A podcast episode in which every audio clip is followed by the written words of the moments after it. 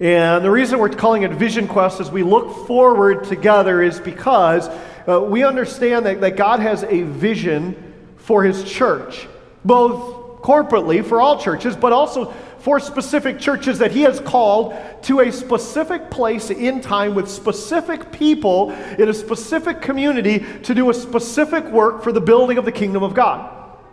And in fact, what a vision is, like if I were to define for you what is vision, vision is a clear and compelling picture of a preferred future that moves people to action. Right? It's a clear and compelling picture of a, a preferred future, a preferred picture of what's out there by which we are called to move forward into that vision. And in the church, what that means is that God has a picture for us, a picture for our future by which he calls us to respond to that picture, to step into what he wants us to be. And the way that that often works is like this. If you look at this picture and you think about this picture for a moment, I just want you to look at it and, and what do you see in that picture? Pick out what are the things that, that come or, or just readily come to you as you look at this picture. I'm gonna just, just think about that for a moment. Some of you probably right away said, well, I see that there's a road and that, that road is leading somewhere, right? And there's these big mountains out in the distance that it looks like that road is heading towards, right? And then after you see that, then some of you start to, to go, well, and, and I see just by the look of the road or, or, or the terrain next to the road, it's probably a more desertous place heading towards the mountains. And Somebody actually last night, as they uh, were looking at this and started putting all the pieces together, and go, actually, I think I've driven down that road. So, but, uh, but then maybe as you start looking at it more and more, you look at the end of the road, and it almost looks like maybe there's a town there. Kind of distant, kind of seeable, but not, you can't really make out all the details. And then beyond those mountains, if you look beyond the mountains to the left, you see more mountains, don't you? When you really start to look at it. And what happens with a picture is, is there are certain features that, that you can see a lot of detail to. In fact, usually it's those, pic, those pieces that are closest to you. That's where you see a lot of the details. And then the things that are more distant, you see, but, but they're a little blurry. You can't see the exact details. But if you kept going down this road, what would happen? Well, the things that were right here that you saw the details of start to fade into the background. And then the things that are in the distant future come nearer so that you can see them in a more clear and compelling way. And the things that were in the way distant start to come closer and nearer, right? And, that's a vision of how God leads forward his people. In fact, it's a little bit like this. Uh, some of you, retirement was in that very far distant future. And over the years, it has gotten a lot closer. Some of you now, your retirement is in the past. Same thing with college. When you got to high school, oh, when you were a freshman in high school, college was on the horizon, right? Still a little bit distant, still a little bit fuzzy. What am I going to be? What major am I going to take? What's it going to look like? Where am I going to go to college? But it was there, just not the details formed yet. Then you got to college, and high school was in the past, and your career was in the future. And then, right? And it kept going like that until some of you were like, man, I don't even remember college. That's so far gone. Right? And that's how God leads his people forward. In fact, we see this in the Old Testament where God led his people, but he did it by a, a, a, pillar of fire at night and a cloud during the day. And the people left Egypt, and he says, I'm going to take you to the promised land. Now, none of you have ever been there, but here's what it's like it's a land flowing with milk and honey, and, and it's a land where you will have your own land, and, and, and you will raise a vineyard of which you didn't plant, and I haven't prepared for you, but, but you'll raise your own crops, and you'll have your own animals, and you will live free. And so for them, that was in the distant future because Egypt was in the present, and the wilderness was right in front of them. But as they faithfully followed God through the wilderness towards the promised land, the, the wilderness drew closer and went past them as the promised land came to the forefront. And God led them because it's, it's His people, right? Just like grace. Uh, grace is not ours, grace is God's. It's His church. It's His name on it. It's His vision. It's His picture. It's where He wants to lead us into the future. But as He leads us, one of the first questions that we need to ask God is, is why are we here? Like, what is our purpose? One of my favorite authors right now is somebody named Simon. And if you don't know who Simon Sinek is, he writes on leadership, uh, all sorts of books. And one of his most famous books, he did a TED talk on this, uh, was about the golden circle. And he says, This is why some companies are so successful versus other companies, right? So he would say things like this So, so why is Apple so successful? Because they sell computers? Well, no, a lot of companies sell computers, right? Or why is Starbucks so successful? I saw some of you bringing that in. I brought my Starbucks in this morning too, right? Like, why is Starbucks so successful? Because they sell like $6 coffees? Right? Like, you could do better than that at home, right? Like, like, it doesn't cost that much to create coffee at home. But, but why are they so successful? Because they sell their why. This is why we exist. Not what do we sell you, but why. And that's when you understand your why, everything else falls into place. So, how are we going to do that? And now, what are we going to do in response to that? And it's no different for us as a church that we ask God, God, why did you call us to be here at this time, in this place, and to do what? And so we have been, for the past uh, couple months, going through this process, this upward onward process. And we invited you to be a part of it, to be a part of the listening sessions, uh, to speak into this, to talk about, you know, what is it about our community and what is it about grace and what is it about what God's blessed us with, so that we would understand why have you called us into existence. And after going through those listening sessions, we came up with over like right around 200 pieces of paper that you supplied to us uh, of different pictures and understandings of why grace came into existence. And, and we had a leadership team that prayed over this and, and, and scoured through this and spent hours and hours pouring over all that God was speaking through you because God always speaks through his people, does he not? We see that throughout the scriptures whether it is through the apostles or the prophets or the kings or the judges or, or just through God's people who, who are sitting in his churches, God speaks through his people. And so, speaking through you, we poured through that and prayed about it and asked God, God, why does grace exist? And then, after taking 200 sheets of paper, we compiled it into one sentence. It was quite a long process, but a blessed one at that. And what we came to find out is that, there were some clear themes that came out of it. And the clearest theme that came out of it is this sentence that is going to be our mission statement that we're going to be talking about over the next three weeks. Our, our why, about why we exist here at Grace. And our mission statement is this. Would you read this with me at the top? Grace is a family growing in Christ while reaching out in love. Now, when we came up with this, the next question was well, where does the Bible say this? Because if Scripture doesn't say it, then it can't be, because then that would just be us and not God, right? And it shouldn't be us, it should be God. And so I spent time just pouring through the scriptures, and I, as I was praying about this, I came across this passage from Second Thessalonians 1 3, right? Uh, any of you read Second Thessalonians? Like, we don't, I, I don't think I've ever heard a sermon on Second Thessalonians. So it's just a God thing coming across this. And all three themes are in this one verse. Would you read this verse with me? We ought always to give thanks to God for you, brothers, as is right, because your faith is growing abundantly, and the love of every one of you for one another is increasing. Do you see all three themes in that one verse? Right? Like we give thanks for you, brothers, brothers and sisters, right? Brothers and sisters in Christ, a family, because your faith is growing abundantly. You are growing in Christ. We're going to talk about that next weekend. We're not just growing, we're growing in Christ in a very specific way. And the love of every one of you is increasing. You are reaching out in love, and that is increasing abundantly towards other people. We are reaching out in love. Today, what we want to do, though, is to focus just on that first part. What does it mean to be a family? Or what does it mean that, that at Grace we are having, or we, we are growing towards having a very family focused ministry and a church that's very diverse with a lot of different shapes and sizes to our families? What does that mean for us to be a family focused ministry? So let's talk about that this morning. The text we're going to look at is from Matthew chapter 12. It was our gospel reading, and it says this. While Jesus was still speaking to the people, behold, his mother and his brothers stood outside asking to speak to him.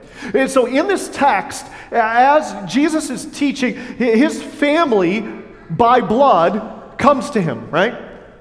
And they're like standing outside, they're calling him and saying, We want to talk to you. Now, why did they want to talk to him? Well, if you read previous to this, they come to talk to him not, not because they're so proud of him, not because they're so happy about what he's doing. Uh, if you, in fact, if you read Mark chapter 3, verses 20 and 21, it says that when his family heard what he was doing, they went out to seize Jesus, for they were saying, He is out of his mind.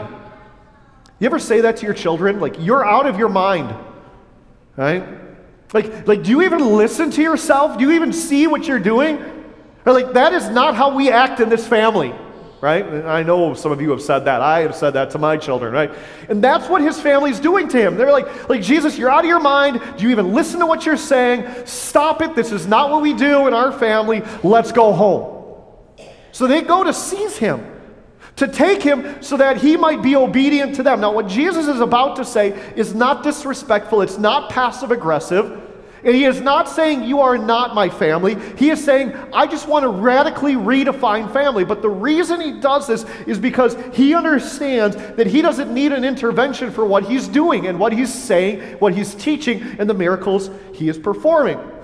But Jesus was so rejected by his own family that it says in the scriptures when he went to his hometown that he read the scroll and he said to the people, You know what? This that you just heard read, this is about me. Today, this is fulfilled in your midst. It's about me. I'm the Son of Man. I'm the Son of God. I am God.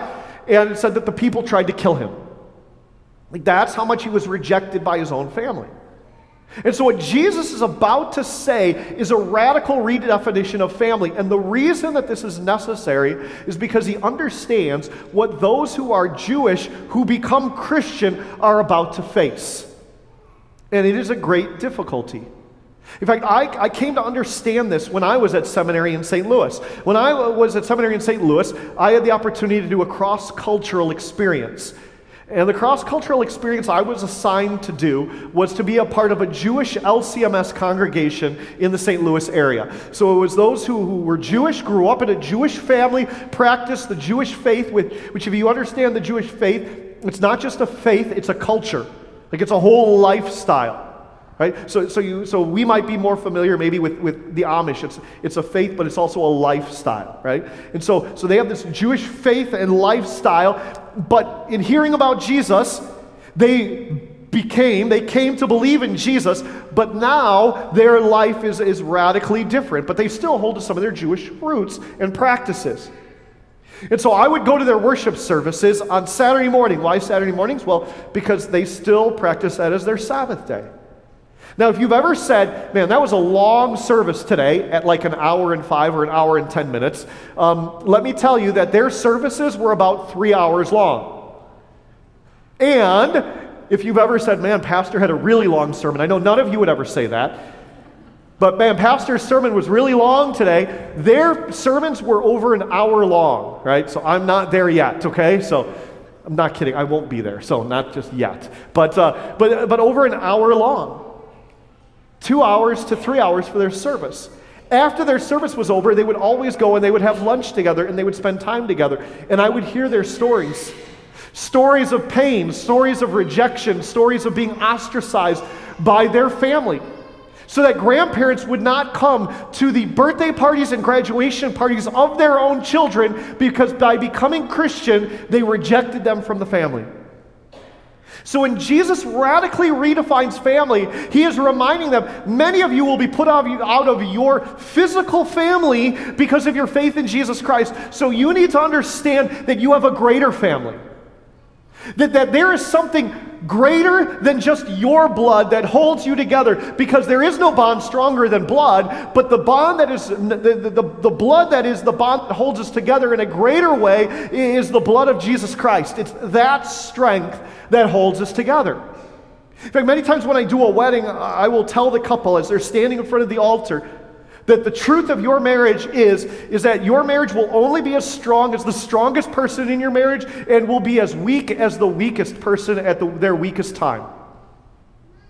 And so, if a marriage falls apart, it's because that strongest person wasn't strong enough to hold it together. And if it falls apart, it's because uh, the weakest person was weak enough that, that the brokenness and the pain and the suffering of life caused whatever that brokenness was to fracture the marriage.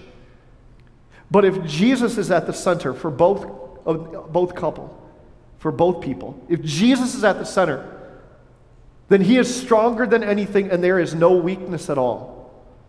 And he holds it together. It's his blood that holds it together. And so Jesus, in speaking in this way, hears that his parents, his mother and his brothers are calling to him and saying, saying Come and see us. And, and it says, Jesus replied and says, Well, who is my mother and who are my brothers? And stretching out his hand to make no mistake, he says, says Here, you see everyone here? He says, These are my mother and my brothers. For whoever does the will of my Father in heaven is my brother and my sister and my mother. He says, says, Those who are part of my family are those who follow me by faith.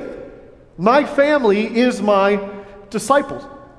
And so my disciples then raise up their family in such a way that they know the one who is their true father, their father in heaven. In fact, we see this throughout the scriptures uh, where it is actually the parents who are called to be the, the, the most important primary discipler of their children. I once had a pastor, and some of you heard me say this before, who say we sometimes we get religious instruction and confirmation backwards. That oftentimes in confirmation, what we do is we teach the children and bless the parents.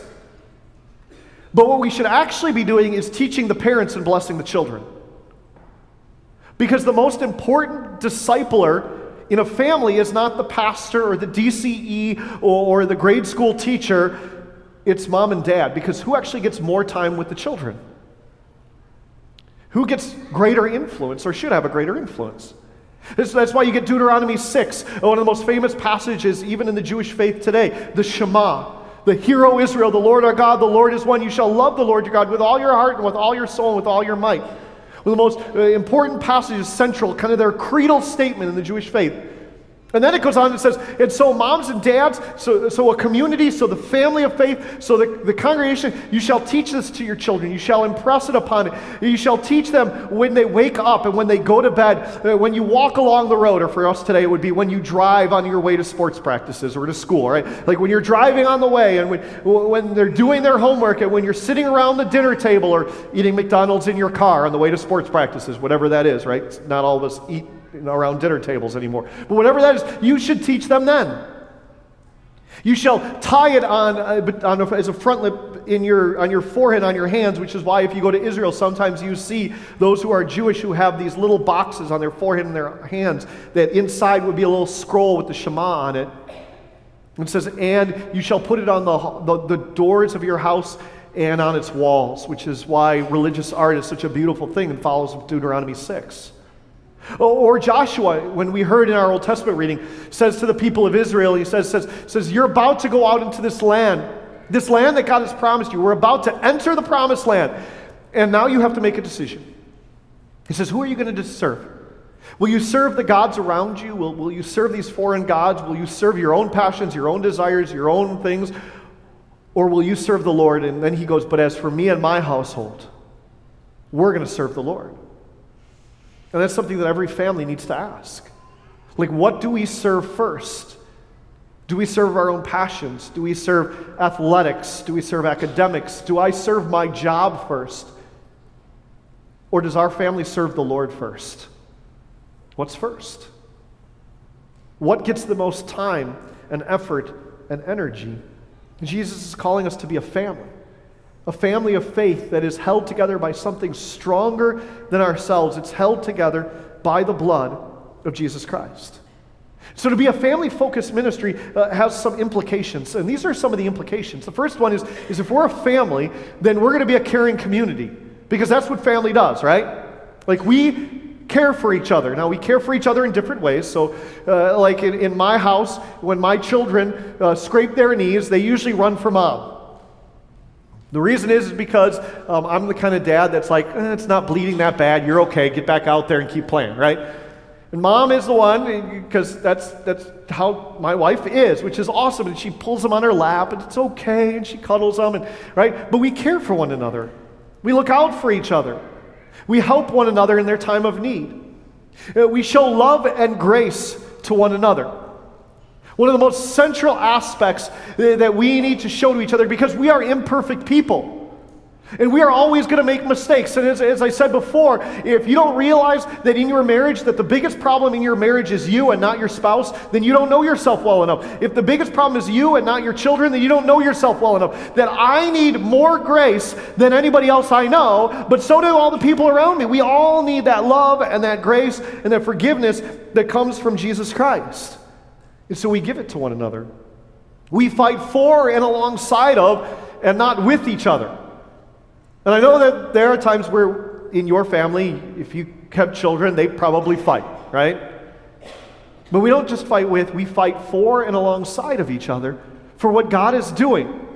In, in my family, when I was growing up, uh, my little sister was my dad's favorite. She just was. Like, we all admit it. In fact, my sister even admits it. We, and, and we always use this story to prove it. And, and here, here's what happened. So, we had this little dog, and our dog broke its hip and it was going to cost two to three thousand dollars to fix this dog's hip. And we are like, we're not spending two to three thousand dollars to fix this dog's hip. Until my sister climbed up on my dad's lap, looked at him, and goes, But daddy, please. Guess what we spent two to three thousand dollars doing? Fixing a dog's hip. Right?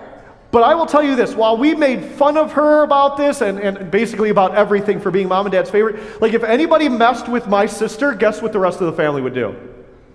Right? Like there was only one person who could mess with my sister, and that was me. Anybody else who did it, they were in trouble. But that's what a family does.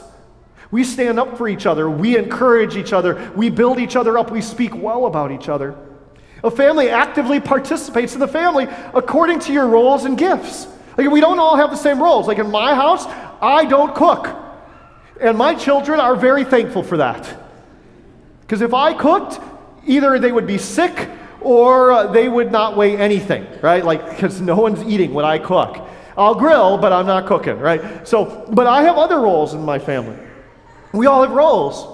Here at Grace, some people are gifted with being able to sing and play, and some are gifted to be able to run the AV booth. Some are gifted in, in working with children, and so they, they serve in Jam or Thrive or Ignite with youth ministry, or they, they serve in our Christian day school. Uh, some are good at showing care, and so uh, they serve in our Celebrate Recovery ministry, and, and they serve in other capacities in care ministry. Right? There's a, tons of different ways in which we are all gifted to serve, but we're just called to actively participate in the family according to our roles because that's what family does. We grow and learn together in safety because we know that as we grow and learn, we're going to make mistakes. We all do. But if, as we see in our families, you grow and you learn in the safety of understanding that, that, that we continue to learn together, then we're going to faithfully go where God leads us. And that we are open and inviting and welcoming to others, to invite them into our family, to be a part of what God is doing here at Grace. Over the past few months, I've had the opportunity that when people mark uh, first time guests on the connection cards and then they leave their phone number, uh, many times I'll, I'll, just call to welcome them, saying, you know, glad that you were here. And, and, can I tell you what the most common response is for those who say, you know what, uh, thanks for giving uh, me a call and we're actually going to come back is, do you, do you know why they say they're willing to come back? It's not because I called them. They were willing to come back because they said, you know what? Somebody came up to me and said, you know what? I've never met you before. I, I don't really know you. But my name is, and, and, and, and I'm glad that you're here this morning. And they say, oh, we're guests or visitors. Oh, really? Well, let me tell you about grace. And they felt welcomed into the family. And I love hearing those stories of those who feel welcomed into what God is doing here at Grace. They're open and inviting. And, and, we understand that as we're open and inviting, that it's not about our preferences, but it's about the lives of people who enter here because we're not always going to see things the same way. Families don't always see things the same way. Uh, an image of that is a wedding again, right? Like when a couple gets married, there are times where one of the spouses will go, Well, this is how we do Christmas, and the other spouse will go, But this is how we do Christmas. And then one of them goes, Well, I don't know why you do it that way, we do it the right way. And the other one goes, no, no, no, our way is the right way, not your way. It's like, but yeah, but that's how our family does it. And, but that's how our family, right? And, and so as a family, though, they work it out because that's what family does. And so, so we put the lives of people over our personal preferences in an open and inviting way for the sake of a family that gathers together around the building of the kingdom of God. And that's what we're called to be. Because really, what a family is, is family is just people that God has called for me to do life with, for you to do life with. That's what a family is, right? God has surrounded with you with a family to do life with. And so, as a family, what it means to be a family is we are believers in Christ who belong to God's family through baptism. Last night, I had the opportunity, as I said, to, to baptize a mom and two children, two of her children. And through baptism, they became a part of our family here at Grace, sisters in Christ. It's an image we see throughout the scriptures that through the water and the word that we are made brothers and sisters, a family of the heavenly Father, so that his blood is what holds us together. And in that family, Grace, we here at Grace will strive to be a church of families for families. You don't believe that? Just look around you this morning. How many families do you see here this morning? And those families take on different shapes and sizes. In fact, I learned that, that, that, all families take on different shapes and sizes. My first year of ministry, my first day of ministry, I, I, showed up at Emmanuel Belvedere, came into my office, and the first person to enter into my office was a young man named Anthony Gritzmacher. And Anthony told me his story that Anthony and his brother uh, didn't live with their parents anymore, but they lived with their grandparents because both of their parents were in prison. And that they had been living with their parents uh, for five years at that point and ended up continuing to live with the parents through college. They had a very different kind of families. All of our families are different. Uh, families uh, that are, are those that are widows, and so families that are those that have children, and families that are empty nesters, and families that have, have one uh, spouse because they've lost the other spouse through divorce or, or through death. And so we just have tons of different families here at Grace. But we also have family units here at Grace. And what we understand family units to be here at Grace is, is our classrooms, uh, our sixth grade classroom, our eighth grade classroom, our kindergarten classroom. That's a family. Club 35, Jam and Thrive, Ignite, our staff, Celebrate Recovery is a family. Our widows and widowers groups, our G3 group, our MOPS ministry that is starting up, our men's small groups and our women's small groups, those are family units. And so we treat each other as family within those units so that we might extend to one another unconditional love, forgiveness, acceptance, and accountability in the midst of our sins, struggles, faults, and failures, celebrations, and joys. we all go through those, don't we? Sins and struggles, faults and failures, celebrations and joys. And in the world today, those things are oftentimes what tears us apart. But it's God's forgiveness and grace that holds us together. In fact, I'm always reminded of this again with a wedding. I mean, think about the wedding vows. Right, those are wedding vows in the midst of this beautiful day uh, uh, of a, a, bride in her beautiful dress and, and, and, and the, the, groom in the tux and, and everybody in their dresses and everybody shows up smiling and then they take their vows, right? I promise that I will be with you for better or worse, for richer or in or in health till yeah, exciting vows, aren't those, right? Right? Like I will be with you when we have no money when it is the worst day possible, when we're overstressed, when we're on death's door and you're completely sick. I promise to be with you then. Right? Like, like that's what tears apart people. And yet, when we offer God's unconditional love, forgiveness, acceptance, and accountability to others in the midst of that, that's what makes us a family. And that's who we are here at Grace. We are a family. A family that is seeking to grow in Christ while we are reaching out in love, so that as baptized believers brought together by the blood of Jesus Christ, we as a family might care and love and fight alongside of and for one another so that we might see God build the kingdom of God, so that we might grow as a family of faith here at Grace for the sake of lives being changed and a kingdom being built among us. And by His grace, that is what we will move towards. Over the next couple of weeks, we'll talk about what that means then to grow in Christ and to reach out in love and the implications of that for who we are here at Grace. But let's finish our time together in a word of prayer. We pray. Heavenly Father, thank you for the opportunity that we have to be a family of faith here at Grace. And Lord, as you lead us into that picture of a preferred future that you have for us, so that we might be called to action and to live that out. Help us to be a family of faith. A family of people who are on mission in ministry together for the sake of the building of the kingdom of God. To put our family over everything, knowing that, it, that the blood of Jesus is what holds us together. And we know that only by your grace is this possible. as we extend love and commitment to the baptized believers around us, to our family, our family of faith, as you lead us forward as our Heavenly Father. In Jesus' name, amen.